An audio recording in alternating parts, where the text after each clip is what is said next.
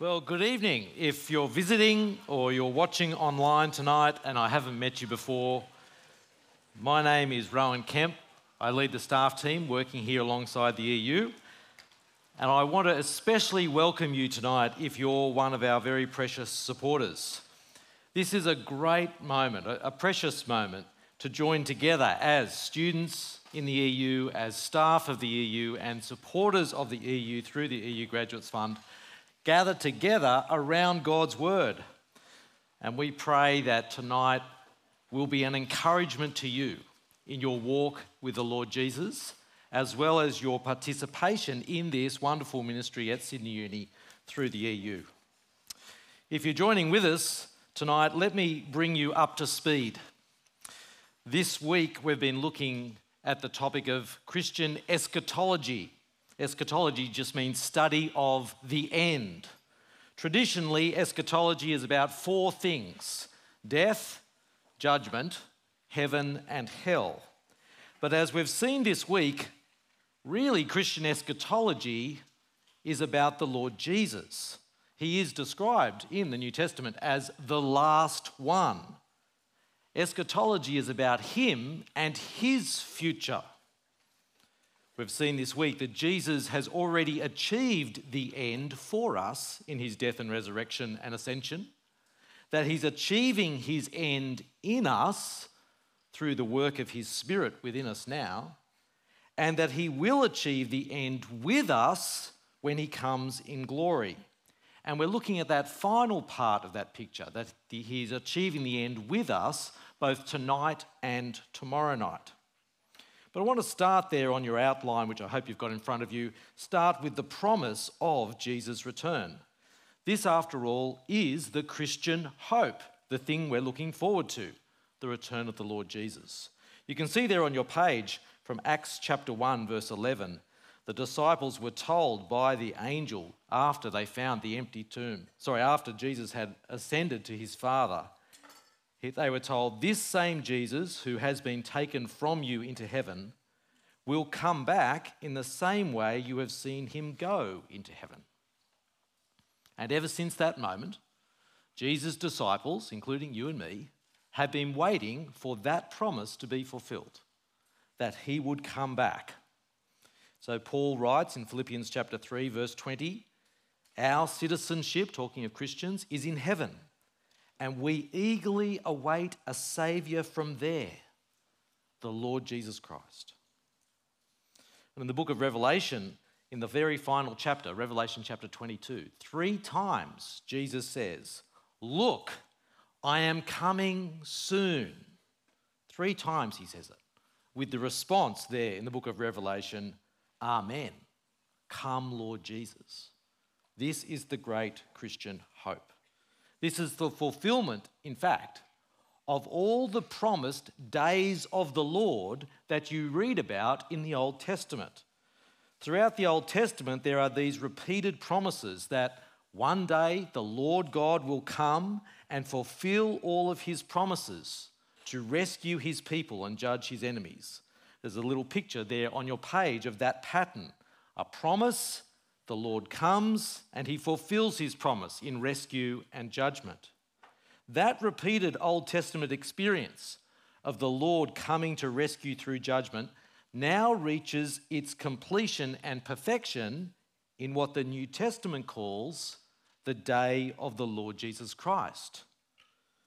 The New Testament refers to the day of Christ or the day of the Lord Jesus, meaning the future return of the Lord Jesus for which we still wait. And you can see that in places listed there on your page, like 2 Thessalonians or 1 Corinthians 1 or 2 Corinthians 1. But as we've seen this week, the Lord Jesus has already come and he's achieved the end for us in his death, resurrection, and ascension. He was both the one judged for sin in our place as our representative and the one who was rescued, rescued from death into eternal resurrected life. So we live now, today, between these two comings of the Lord Jesus. The Lord came and the Lord will come. And we experience, living as we do between these two comings of the Lord Jesus, we experience partial fulfillment of God's promises now. As we saw yesterday, we are now, by His Spirit, new creations. And together we are the new people of God. But we also wait for the final fulfillment on the day of the Lord Jesus Christ, when the Lord Jesus will return. So, what we're going to do is spend tonight and tomorrow night looking at this rescue through judgment that Jesus will bring when he comes. Tonight, we look at the rescue. Tomorrow, the judgment. Well, what does God promise when Jesus returns? The answer glory. You can see there on your outline, I've written glory is hard to define, but you know it when you see it.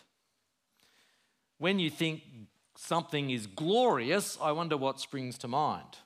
You probably think of something that's sort of bright and shiny, like a sunset or a sunrise. They're glorious. But shiny brightness is just one manifestation of glory. Glory is whatever is impressive, majestic, praiseworthy, or awe inspiring. That's what something that is glorious is. So your netball team might have won a glorious victory. It didn't mean suddenly you're all bright and shiny on the court. It, meant, it was just an awe inspiring, magnificent, majestic, praiseworthy victory. An army can have a glorious defeat without it being ironic. Though defeated, they covered themselves with praise through courageous resistance. Well, in the Bible, God is glorious.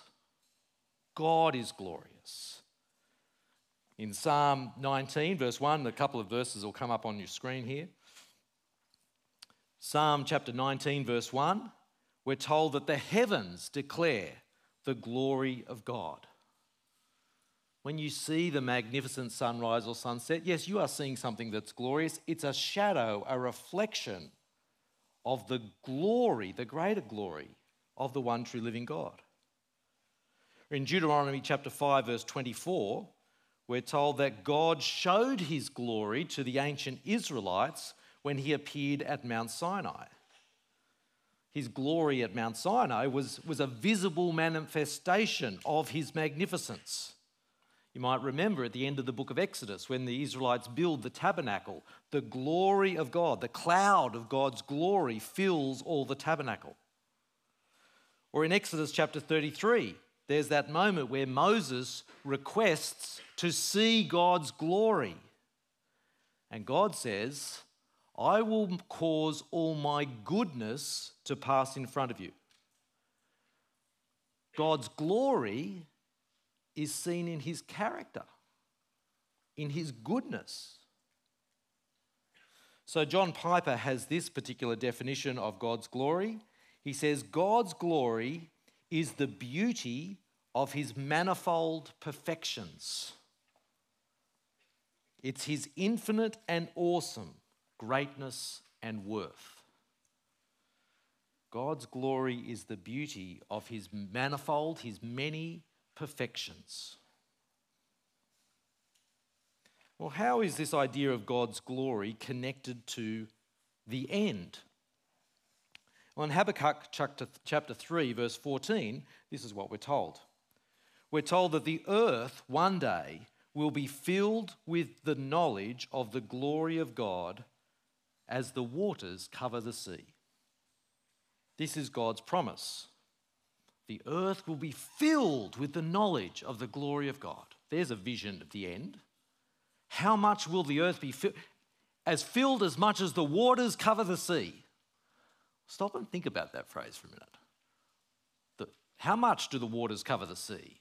Well, the, the, the waters sort of are the sea, aren't they? Like, I guess the waters completely and utterly fill the sea. Like, it's just the waters there's no space left over, isn't it? The waters fully fill the sea. So will be this world. the knowledge of the glory of God, how magnificent and awe inspiring and praiseworthy, the knowledge of the glory of God will fill the earth. To what extent? As much as the waters cover the sea. That is a vision of the end. And as in everything, that promise finds its fulfillment, its yes, in the Lord Jesus Christ. So in 2 Corinthians chapter 4 verse 6, we're told there that we see the knowledge of God's glory in the face of Jesus Christ.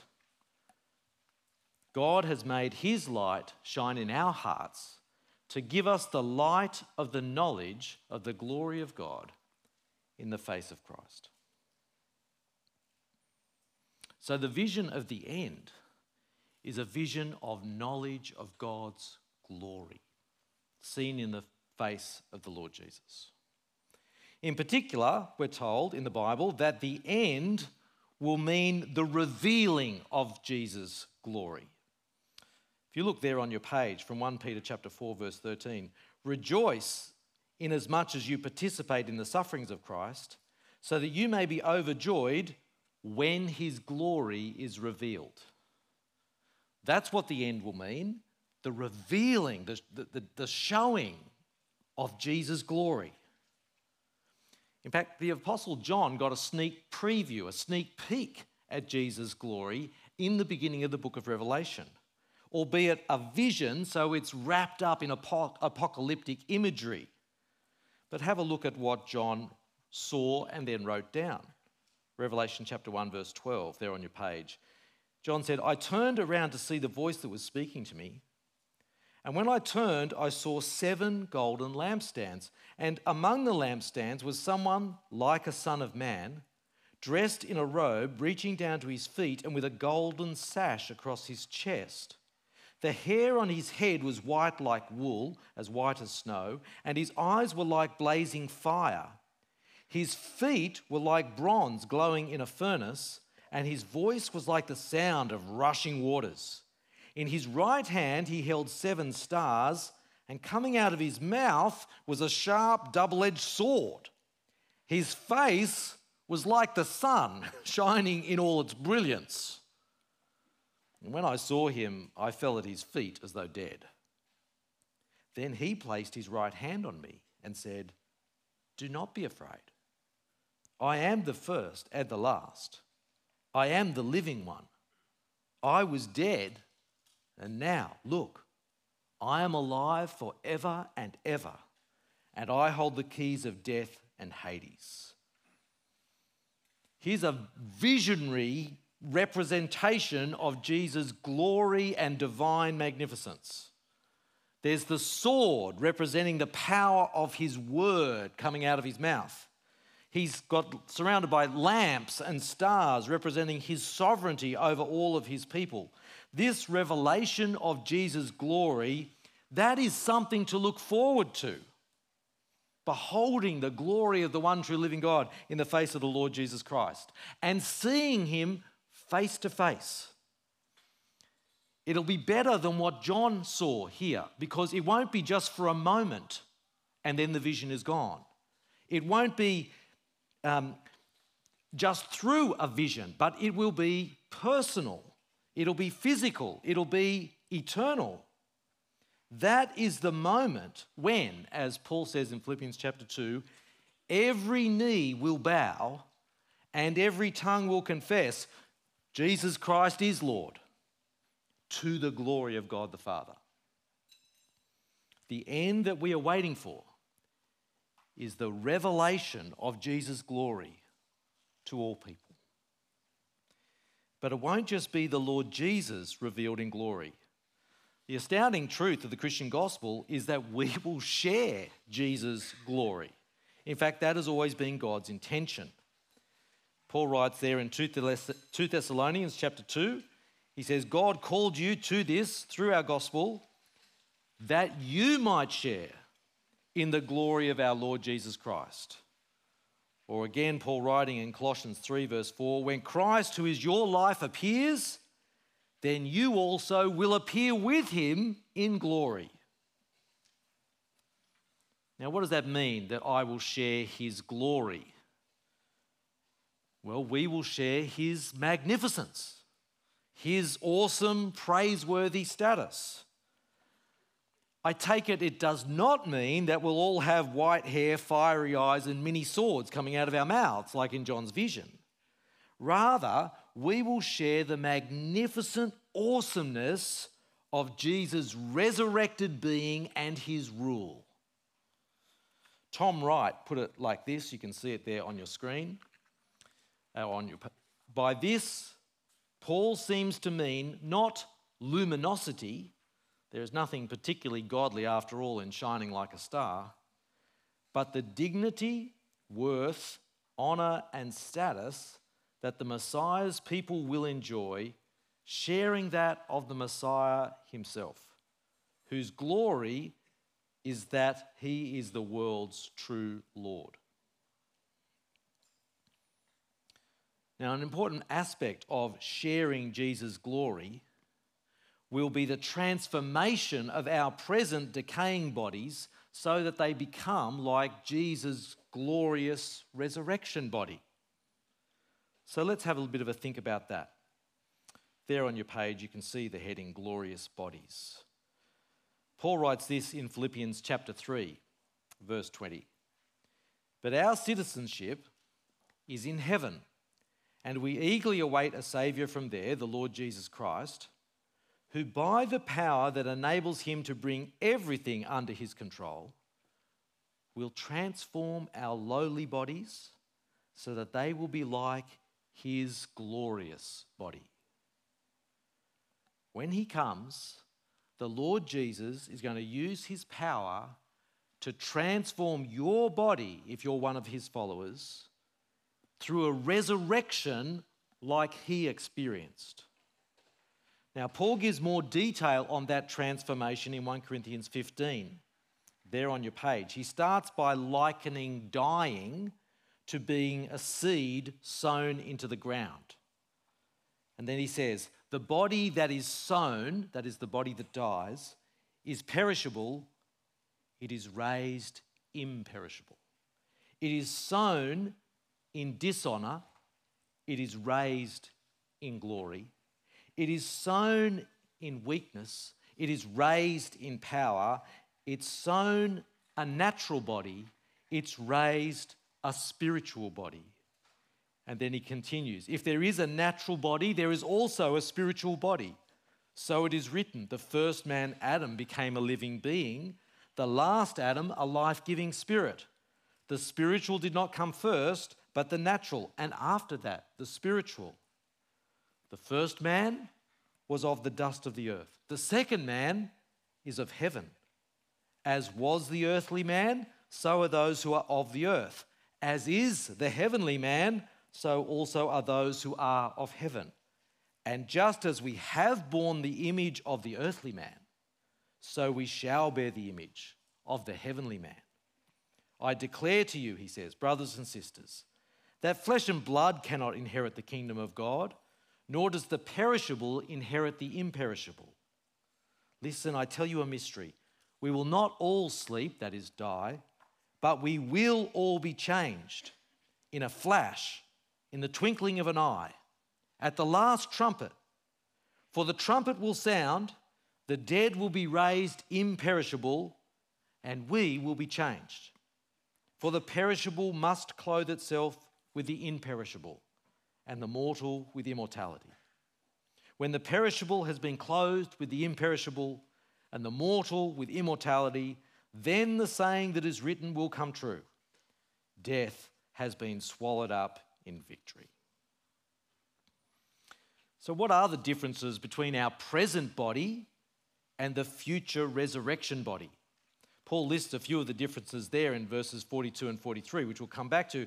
But maybe the one that causes the most difficulty in our understanding is probably what he says in verse 44 it is sown a natural body, it's raised a spiritual body. Haven't we been sort of implying that the future resurrection is bodily? That Jesus himself has a physical resurrection body, flesh and bones, as he himself said to his apostles. So, what's this distinction that Paul makes between a natural body and a spiritual body? I mean, it sounds like the resurrection body isn't physical, it's sort of spiritual. Well, what I've done there um, in your outline, in the diagram under the passage, is include the words that Paul used when he wrote this chapter in Greek. Literally, he says it's sown a psychikon body and raised a pneumatikon body. So we've got to investigate what do those two words mean. Well, to get a bit of an idea, actually, if we look earlier in his letter, where Paul has used the same two words. I'll put it up on the screen for you. It's from 1 Corinthians chapter 2, verses 14 and 15. Paul says, The natural person, psychikos word, does not accept the things of the Spirit of God, for they are folly to them, and they are not able to understand them because they are spiritually or pneumatically discerned. The spiritual person, pneumatikos word, judges all things, but they are themselves to be judged by no one. Just the simple point I want you to notice is at this point in the letter, Paul's talking about two different groups of people in the present age. They both have physical bodies. Being pneumatikos or spiritual does not mean you have no physical body. The difference between psychikos and pneumatikos is not physicality. The words are not about your composition the words are about animation, what drives you or gives life to you or energizes a person. What drives that person is the engine of their being. An example that I've heard, which helped me sort of understand this, is the example of a steam train. What is a steam train made of? It's not made of steam, is it? It's not composed of steam, it's powered by steam. It's animated, driven by steam. And so a spiritual body is not necessarily a body composed of spirit, made up of spirit. No, it's a body powered, energized, animated, driven forward by the Spirit of God. So, Paul's point then, if you go back to 1 Corinthians 15, is not that we're going to go from a physical body to a non physical body. Now, his point is we're going to go from a physical body now, a psychikon body, energized by normal natural means, to a Holy Spirit animated physical body. A physical body energized and animated by the Spirit. Now, we have the Spirit now, of course, as Christians, as a first taste of that future experience. And we will continue to have the Spirit. But the Spirit will be the very engine room driving our physical body. So you can see on your page a picture of the first Adam. Well, I don't know if that's what he actually looked like as he got older, but you know, a picture of the first Adam. The Adam who, in verse 45, became a living being or pasuken, and a picture of the last Adam, Jesus, the one already raised in a spiritual body. And so we can fill in some of the characteristics of these two Adams from the passage, especially verses 42 to 43. The first Adam is perishable, but the second Adam is imperishable. Jesus is no more susceptible to decay or disease. The first Adam dies in dishonor, that his death was a punishment and a reminder of his sin. But Jesus was raised in glory with no more dishonor or shame. The first Adam died in weakness. There was nothing Adam could do about it. But Jesus was raised in a mighty display of God's power. And the first Adam, as we've seen, died as a naturally energized body. But Jesus was raised as a body animated and powered by the Spirit. And you can continue if you work down the passage. If you jump down to verse 47, the first Adam we read came from the dust of the earth. But the second Adam, the resurrected Jesus, comes from heaven. And if you jump then down to verse 53, we can add the first Adam was mortal, but the resurrected Jesus was immortal. He would never die again. There's huge differences, isn't there, between the natural body and the spiritual body. But the exciting thing, I think, is the continuity. The line that starts at the first Adam and ends at Jesus, the second Adam. Because as Paul says in verse 49, just as we have borne the image of the man of dust, we will also bear the image of the man of heaven. If you have your faith in the Lord Jesus, you will bear the image of the man of heaven. You will be like the resurrected Jesus. That's an amazing, fantastic truth. You will be raised imperishable, no more disease and decay. Now, I know most of you are still young and in the prime of your youthful adulthood, but there are a number of us here tonight, maybe particularly amongst some of the supporters who've been around for a while, who are starting to feel the reality of just a little bit of decay. But there will be no more fading eyesight. There will be no more thinning hair or groaning muscles or restricted movement. Can you imagine life without cancer, without mental illness, with no more broken bones, no more period pain? We will be raised imperishable. We'll be raised in glory with no more sin. How good will that be? We'll be raised in power as He awesomely transforms us from our current weakness. We'll be raised immortal, no more death. That is our hope, our sure, certain future in the Lord Jesus Christ. We'll be raised with a body like Jesus. Isn't that brilliant? Isn't that glorious? Speed on that day, Lord Jesus. And it doesn't matter whether you've died or whether you're still alive when Jesus returns, because that's the very point Paul is trying to um, comfort the Corinthians with. This amazing transformation is what awaits every believer in Jesus. There is no doubt that God is going to transform every single one of his people into the likeness of his Son from heaven. There is sure hope here, not just for weak and failing bodies but for victory over death itself. I don't know how many funerals you've been to. Chatting to a few of you, I know that some of you have been to no funerals ever. I must say, I've been to quite a few funerals funerals of relatives, funerals of friends, funerals of babies, funerals of uni students, and I'm sure I will go to more and more funerals as the years go by, as will you.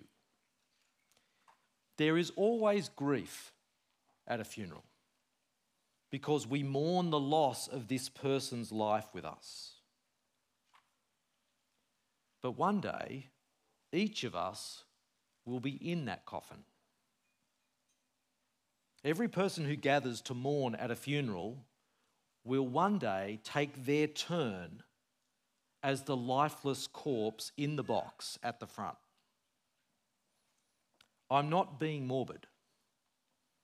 I'm not being callous. It's just true. And the more funerals you go to, the more obvious that becomes. Death is the great tsunami that none of us can outswim. It has a 100% capture rate because we are all 100%. We are all sinners. And yes, that prospect is depressing. Except, except that the Lord Jesus walked out of his tomb on the third day after his death. He walked out. And not as a temporary reprieve or a momentary resuscitation, only to die again. He was resurrected in immortal, imperishable, glorious, transformed physicality. Death may have a 100% capture rate, but it turns out that death's hold on you is only temporary. Just as it could not hold the Lord Jesus, so the Lord Jesus shares his glorious resurrection with us. When he returns, the trumpet will sound, and the dead in Christ, all those who put their trust in him, will be raised imperishable and glorious, and that'll be you. Now, what difference does that truth make? How does that hope shape your present? Well, those who know the Lord Jesus face death differently. The world is in slavery to its fear of death, so says the book of Hebrews. But we know the Lord Jesus who has defeated death, and in him we will have victory over death. So, as followers of Jesus, we can face our own death with sure hope, not with fear. And we grieve for those who've died in the Lord with certainty and joy, not with bottomless sadness. For we are certain that we will be reunited with them when Jesus returns. And we have the joy of knowing they are safely in his care now. Paul in 1 Thessalonians 1 says this Brothers and sisters, we do not want you to be uninformed about those who sleep in death, so that you do not grieve like the rest of humankind, who have no hope. For we believe that Jesus died and rose again, and so we believe that God will bring with Jesus those who have fallen asleep in him. When Jesus returns and the dead are raised, that will be the completion of what Jesus has already started, both for us and in us. It's a good example, really, of the three ways Jesus achieves the end that we've been looking at this week. You can see the picture there in your notes.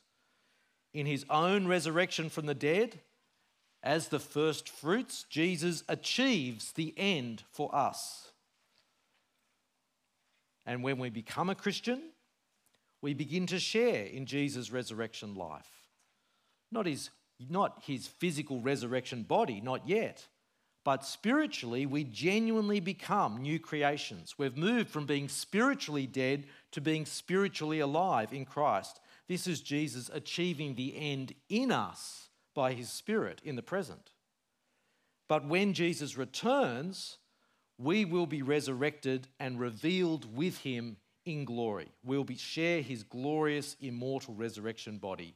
That will be Jesus achieving the end with us. Well, what will it be like, that new resurrection life?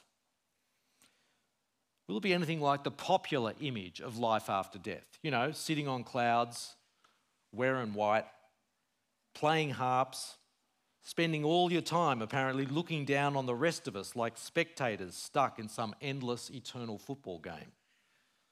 Is that what it's going to be like?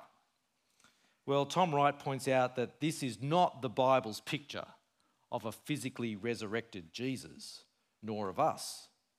You can see the quote there on the page. He says the use of the word heaven to denote, denote the ultimate goal of the redeemed though of course hugely popularized by medieval and subsequent piety, is severely misleading and does not begin to do justice to the Christian hope. The ultimate destination is not going to heaven when you die, but being bodily raised into the transformed, glorious likeness of Jesus Christ. Thus, if we want to speak of going to heaven when we die, we should be clear that this represents the first and far less important stage of a two stage process.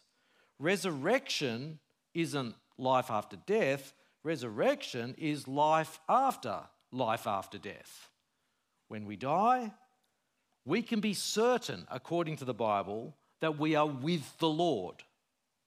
We can rest certain that those who die in the household of faith are secure in the Lord Jesus' care how they experience that, waiting as they still are for Jesus' return and their bodily resurrection, how that, their experience of that, what that's like, it's not made clear to us in the Bible. But we do have the reassuring promise of the Lord Jesus to the repentant thief on the cross. Today you will be with me, said Jesus, in paradise. So, whatever that transitory experience of life uh, experience is like, we know that our eternal future is resurrected immortality. And that's what God has rescued us for. And if that's not glorious enough, if that's not wonderful enough, there is actually a yet bigger promise of God for when Jesus returns. It's not just glorious resurrection bodies for those who trust in Jesus, but it's an entire glorious new creation.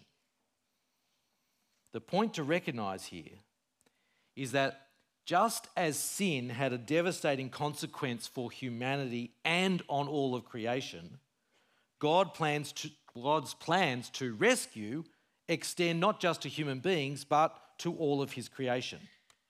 What God has planned, the end he is taking all things to, is a comprehensive and holistic restoration of everything that has been put wrong by sin. And just as in Genesis 3, when the creation, that where the creation is cursed because of human sin, so too creation's rescue is tied up to our rescue when Jesus returns. I'll explain, have a look what Paul says in Romans chapter 8, there on your page. Paul says, For the creation waits in eager expectation for the children of God to be revealed. For the creation was subjected to frustration, not by its own choice, but by the will of the one who subjected it, in hope that the creation itself will be liberated from its bondage to decay and brought into the freedom and glory of the children of God.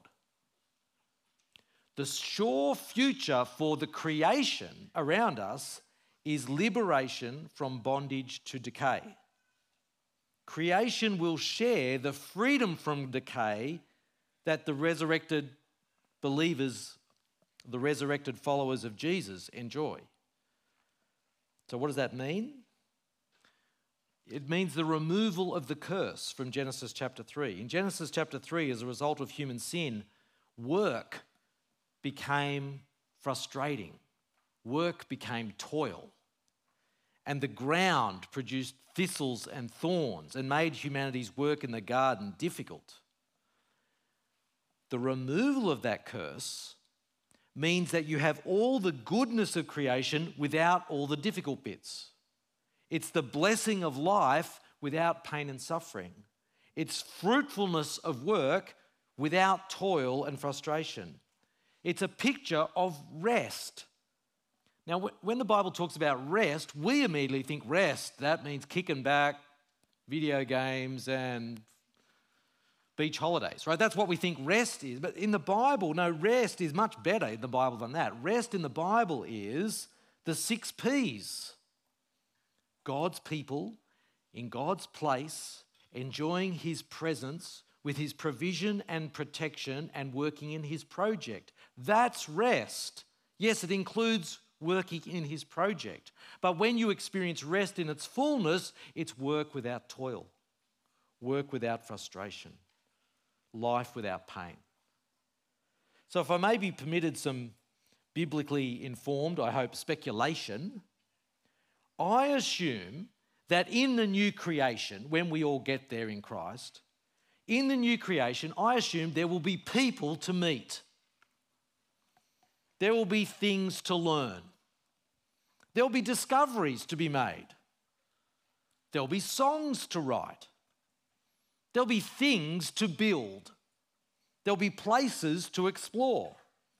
There'll be technologies to create. There'll be stories to tell. There'll be waves to catch. There'll be mountains to climb. There'll be gardens to tend. There'll be creatures to care for. There'll be jobs to do. And there'll be loving service to offer. And we'll do it all in the name of the Lord Jesus and to his glory. We'll have all the time in the world and not a moment to be bored. All the time in the world, but not a moment to be bored. So let's put all of this together. On your page, I've printed out for you Revelation chapter 21 and the first couple of verses of chapter 22. Coming at the very end of the Bible, this is part of the apocalyptic vision that Jesus gave John about the end. So I'm going to read through it with you and just make a few comments. Now, notice the very first three words. Then I saw, right? So John is writing down this vision. It's an apocalyptic vision. It's using cosmic language to communicate the great significance of real world events. It's not to be understood literally, it's not a literal description of what will happen. It's truth wrapped up in a metaphor in this cosmic imagery. So John says, Then I saw a new heaven and a new earth. For the first heaven and the first earth had passed away, and there was no longer any sea. That's a picture of complete and comprehensive newness. It wasn't, I saw a couple of new things. It was, no, no. The first heaven and the first earth were gone, and it, new heaven and new earth, comprehensive, thoroughgoing newness. No more sea means no more chaos, no more disorder, because in the Bible, and particularly in the book of Revelation, the sea is a place of chaos and disorder, the place from, from which evil arises. But there's no more, no, no more of that. He continues, verse 2 I saw the holy city, the new Jerusalem, coming down out of heaven from God, prepared as a bride, beautifully dressed for her husband. I mean, that's a bit weird. It's a city dressed as a bride coming down out of heaven. Okay, let's just hold on to that image for a moment. Just hold on to it. Let's keep going. And I heard a loud voice from the throne saying, Look, God's dwelling place is now among the people, and he will dwell with them. They will be his people, and God himself will be with them and be their God. God's people, see, they're in God's place, enjoying God's presence. Verse 4 He will wipe every tear from their eyes. There will be no more death, or mourning, or crying, or pain, for the old order of things has passed away. We talked about the six P's God's people in God's place, enjoying God's presence, with his protection and provision. What protection and provision does the one true living God provide for his people here in this picture in the end? Well, there's no more death. There's no more mourning, no more crying, no more pain. Those, the old order, all those things have passed away. That's his provision and his protection. And I, I was sharing with the uh, postgrads and staff in the EPS meeting today. I was sharing that I, I heard an old preacher once preach on this passage, and he made a great observation. He said, In this picture just here, what's the only thing that God's people bring? And the answer in verse 4, he said, is their tears. The only thing people bring to this are their tears. And what is God's response? He wipes away every tear from their eyes. You know, when a little kid is crying, maybe a niece, a nephew, and they're crying, just you just sort of bend down and just just wipe away that tear under their eye. That's the picture. That's what the one true living God is going to do. We bring our tears. He wipes them away. Verse 5 He who is seated on the throne said, I am making everything new. And then he said, Write this down, for these words are trustworthy and true. He said to me, It is done. I am the Alpha and the Omega, the beginning and the end. To the thirsty, I will give water without cost from the spring of the water of life. Notice just here, it is all the work of God. He is the giver, He is making everything new. He says, I will give water of life without cost. He is the one who is doing all of this work. Verse 7 Those who are victorious, he says, will inherit all this, and I will be their God, and they will be my children. But the cowardly, the unbelieving, the vile, the murderers, the sexually immoral, those who practice magic arts, the idolaters, and all liars, they will be consigned to the fiery lake of burning sulfur. This is the second death. Just pointing out here that you get in these couple of verses rescue and judgment. When the end comes, when the Lord comes, there is rescue and judgment. And tomorrow we will particularly think about the judgment aspect of this picture here. Verse 9 One of the seven angels who had the seven bowls full of the seven last plagues came and said to me, Come, I will show you the bride, the wife of the Lamb. And he carried me away in the Spirit to a mountain great and high, and showed me the holy city, Jerusalem, coming down out of heaven from God. Okay, remember how we saw a bit earlier in verse 2 we had this city dressed as a bride? Some new information to add here. This city dressed as a bride turns out to be the wife of a sheep. Well, actually, the wife of a lamb, the lamb. Who's the lamb? Well, Jesus in the book of Revelation is the lamb. So the city, the bride, is the wife of the lamb, Jesus. Hold on to that thought. We'll keep going. Verse 11 This city shone with the glory of God and its brilliance was like that of a very precious jewel, like jasper, clear as crystal. So God has dressed this city, the bride, with his own glory. It shines with the glory of God. He's given it, shared with it, his own glory. Verse 12 It had a great high wall with 12 gates and with 12 angels at the gates. On the gates were written the names of the 12 tribes of Israel.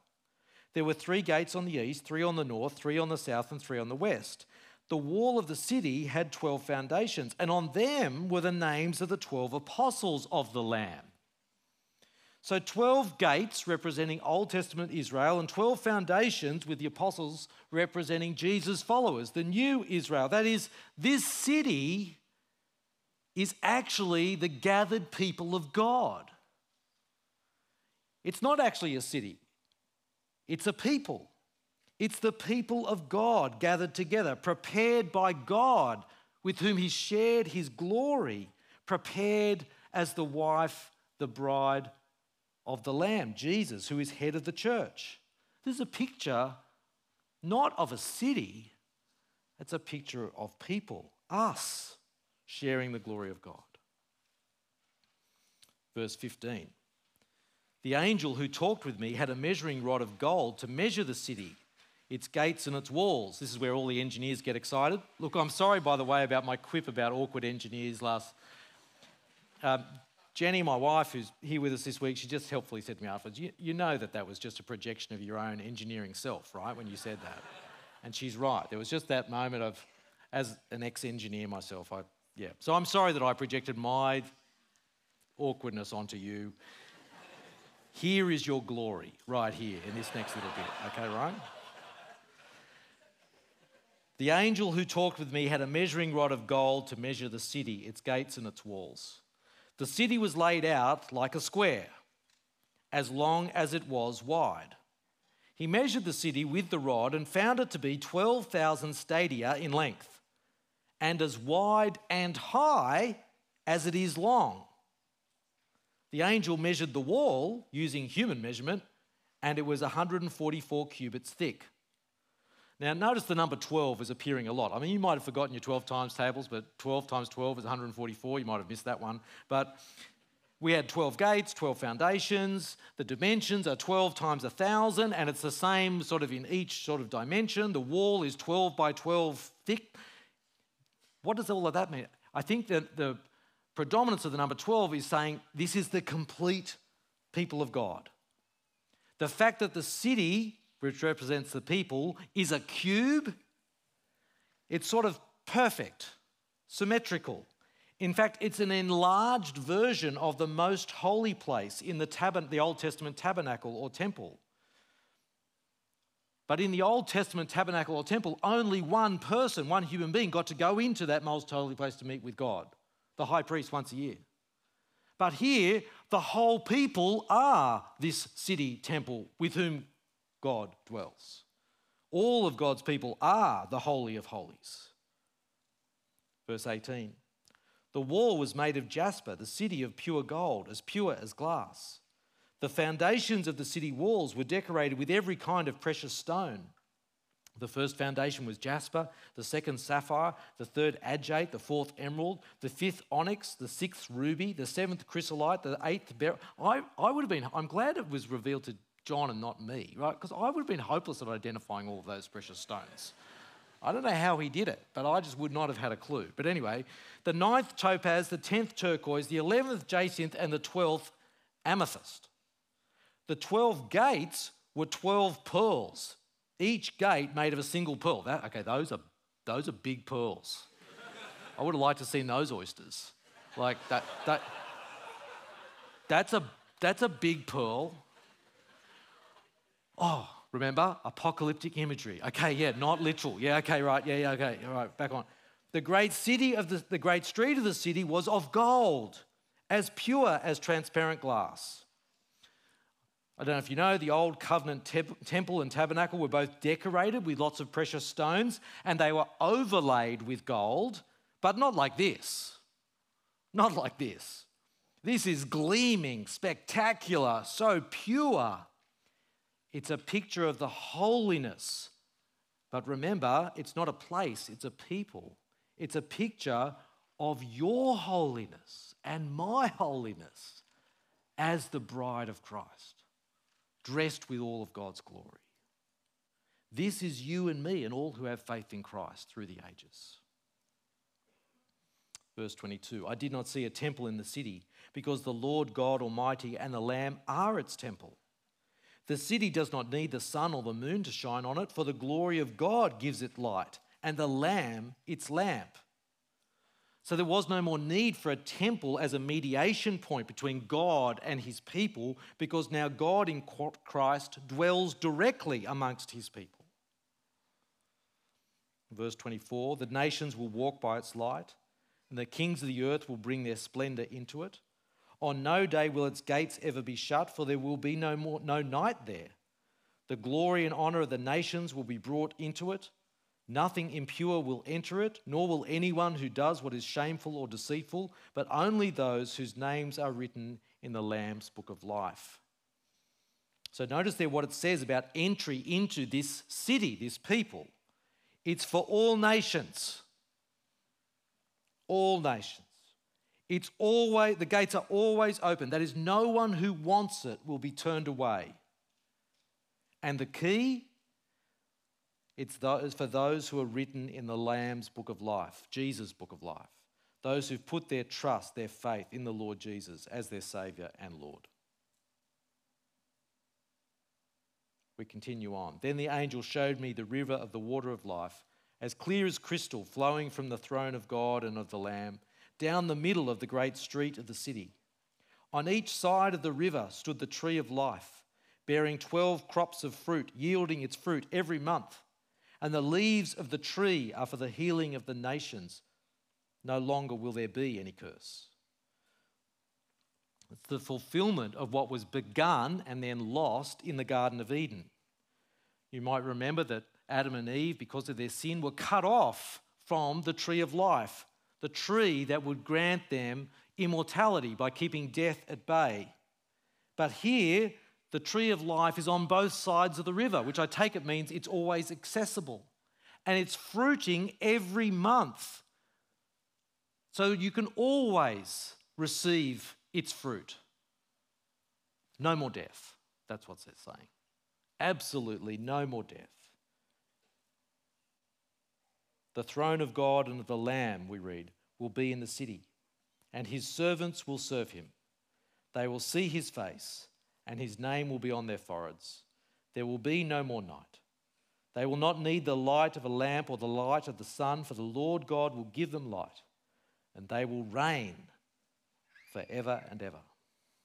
God's people in God's place, enjoying his presence with his provision and protection, and yes, working in his project. They will reign forever and ever. So, what do we do with all of this?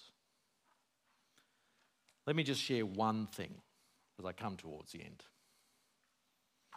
One thing. In light of this picture, the great vision of the end that Jesus is securing with us, take hold of the life that is truly life. Take hold of the life that is really life.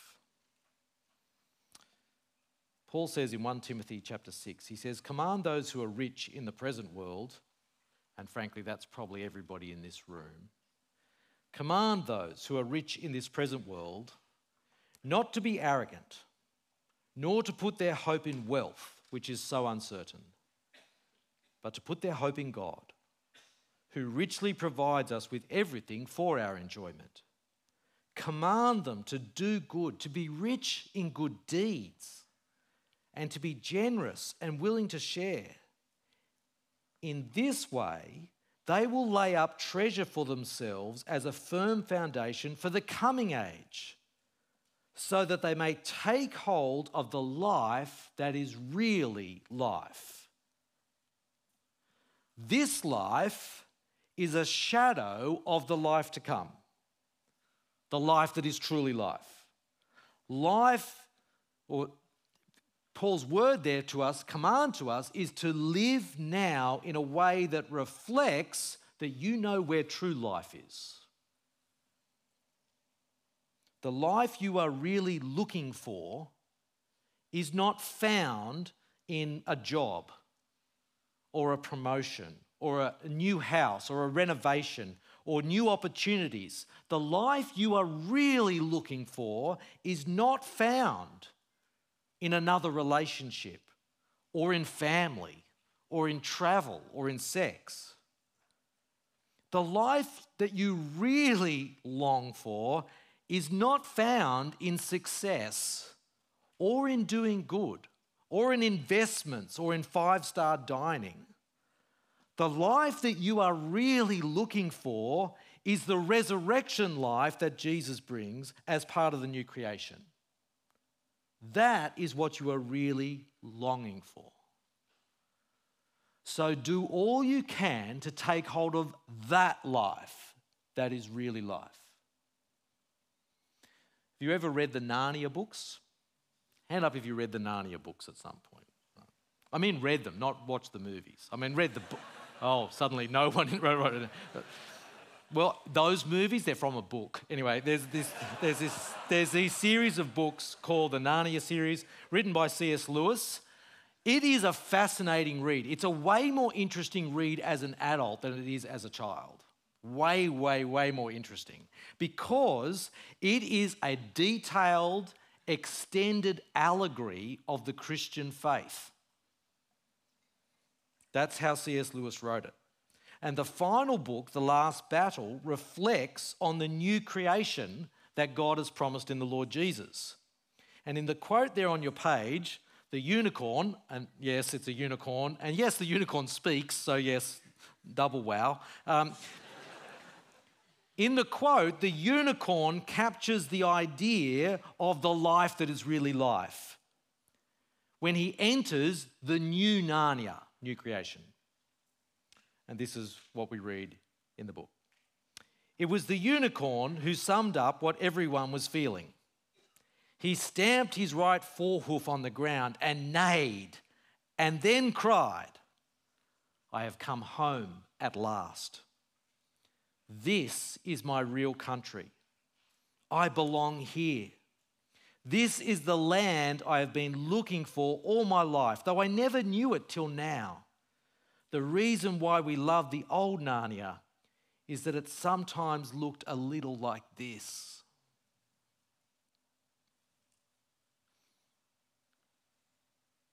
The life you're looking for is the resurrection life that Jesus will bring as part of the new creation.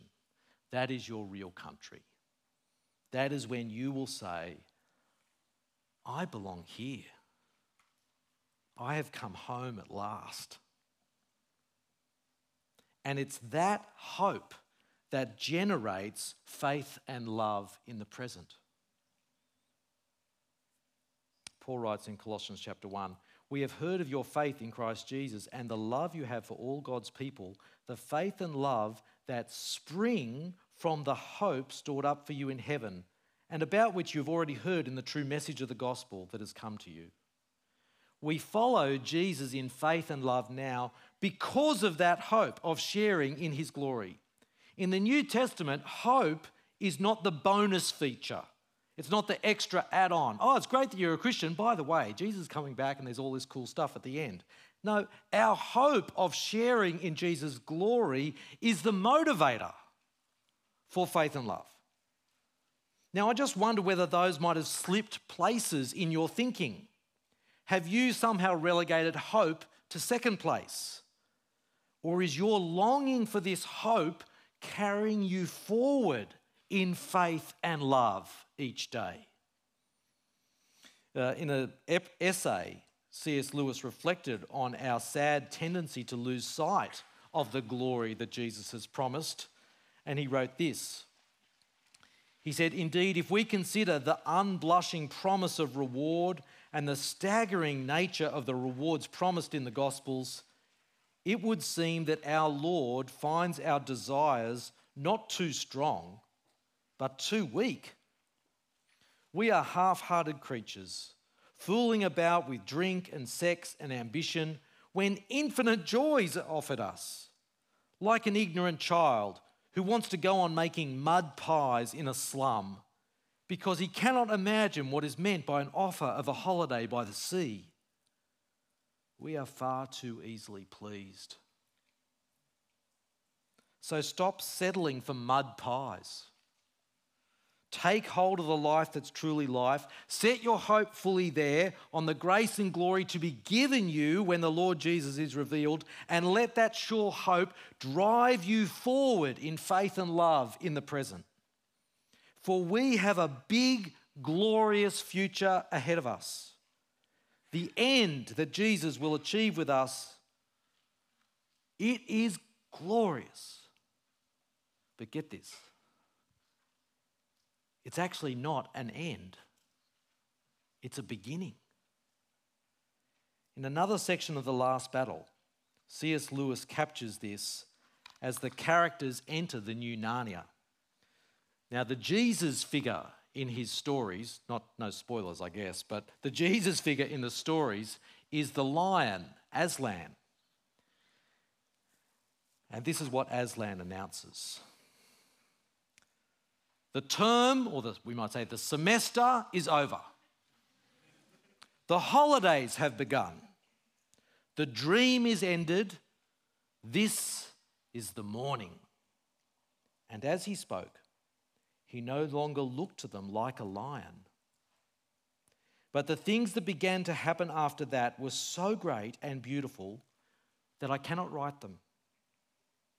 And for us, this is the end of all the stories and we can most truly say that they all lived happily ever after. But for them, it was only the beginning of the real story.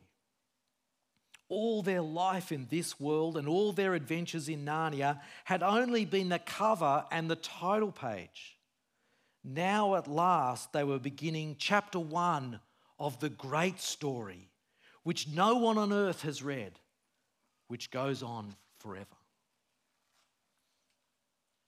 all our life in this world, all your life, all your adventures, the jobs that you'll have, your family, what successes, what sicknesses, what joys, what struggles, all your adventures in this world are only the cover and the title page.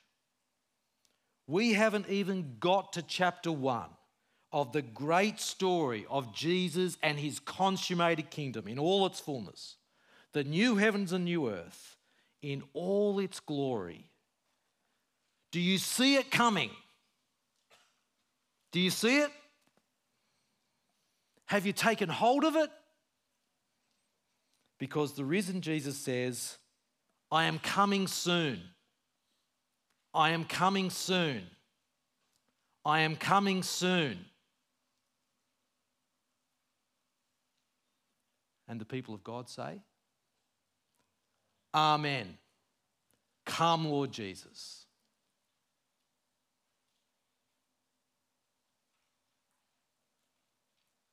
How about you bow your heads and we'll pray?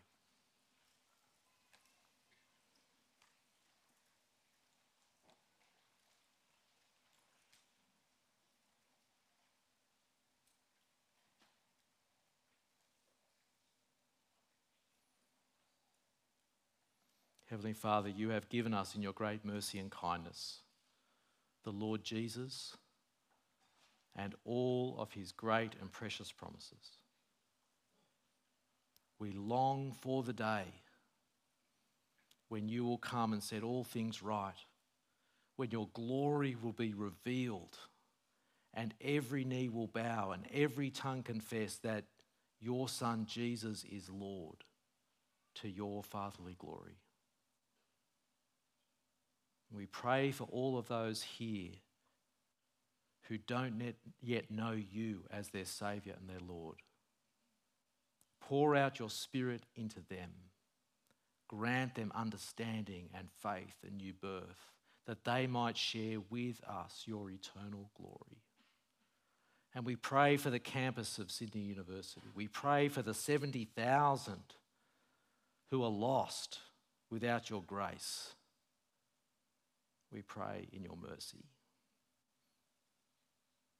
Move mightily by your Spirit. Draw thousands to yourself for their salvation and for your glory. Lord, we pray that the truths that we have looked at tonight won't be stolen away by the evil one from our minds and hearts, but you would write them deep into our minds and hearts that we might hold on to these truths for weeks, years, months, decades to come. That this sure hope you have given us in the risen Lord Jesus would drive our faith and our love each day. And we say, Come, Lord Jesus. Come, Lord Jesus.